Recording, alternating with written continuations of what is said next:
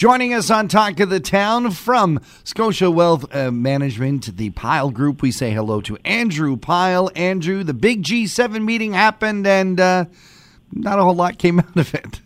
Oh, good morning, John, and welcome back, Mel. Thank you. Uh, yeah, the G7 meetings used to be a big, big deal way, way back, John. We would go into the weekend. We would, you know, you know, now not not our average listeners hopefully they had life uh, amongst me back then. Um, but you know, I would look at all the headlines coming out and what was going to happen with policy, what you know, what new things were happening. Right. And quite honestly, now the G7 meetings are, are a bit of a snore. Not a lot comes out of them. The communique gets written probably three days before they even arrive there. And to be quite honest, this weekend was really. And this was the first one in two years. We didn't Right. have one last year. And I think the biggest thing about the G7 Is that we uh, can't not- say founding fathers now. We can't say founding fathers Yes. anymore. That that's off the table.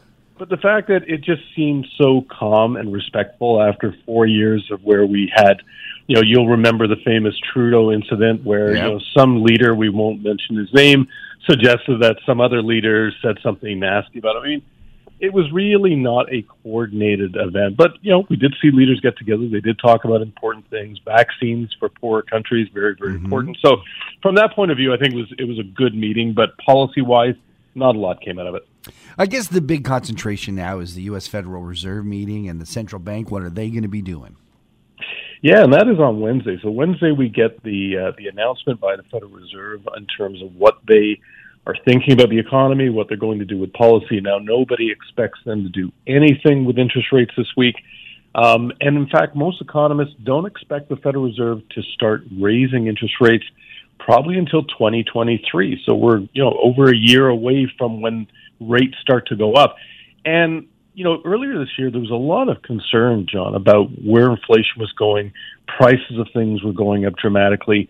Would this cause the Federal Reserve to maybe start tightening up things sooner? Hmm.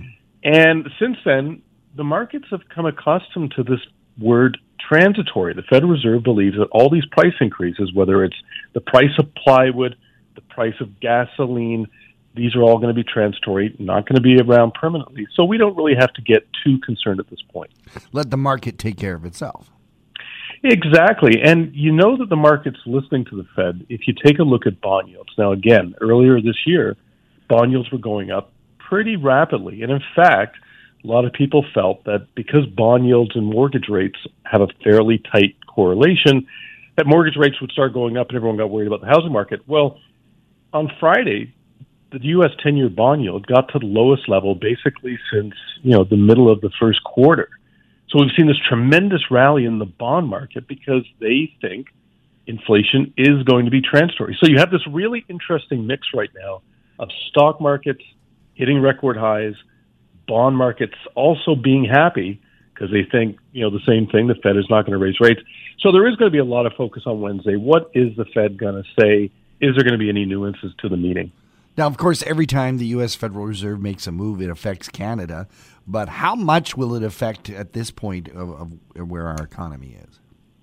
Right now, I'd probably say not much, mm. John. In fact, you know, we, we had a Bank of Canada meeting not too long ago, and the Bank of Canada actually, in the last number of weeks, has sounded a little bit more hawkish than the Federal Reserve. In other words, hmm. they're sounding like they may want to pull the punch bowl out of this party before the U.S. central bank. Now, they backed off a little bit in the last meeting, but I think right now what you have are two central banks in North America that are pretty much in lockstep in terms of pulling the punch bowl away, looking at when rates go up. Economists still think that the Bank of Canada is actually going to raise rates sooner than the Fed, and part, that's partly to explain why we've seen the Canadian dollar do so well coming to the summer. Um, for those people that wanted to buy some American dollars, I mean, they had a really good opportunity uh, in the last few weeks. Andrew, this is fantastic information. People can check in with you and get some more updates. You do some great webinars and a newsletter. If people want to follow you, where do they go, Andrew? Well, they can go to our website, John, at pylegroup.ca. Uh, and on that, they'll find all of our content in- info. If they have any questions, they can always reach out to us. We do put our Friday newsletter on that same website. Uh, and on Friday, we just talked about uh, the bond market. So if they want to have more information on what is going on in the bond market, they can reach out to us there. Andrew Pyle, thank you so much for joining us here on Talk of the Town. My pleasure, John and Mel. You guys have a fantastic week.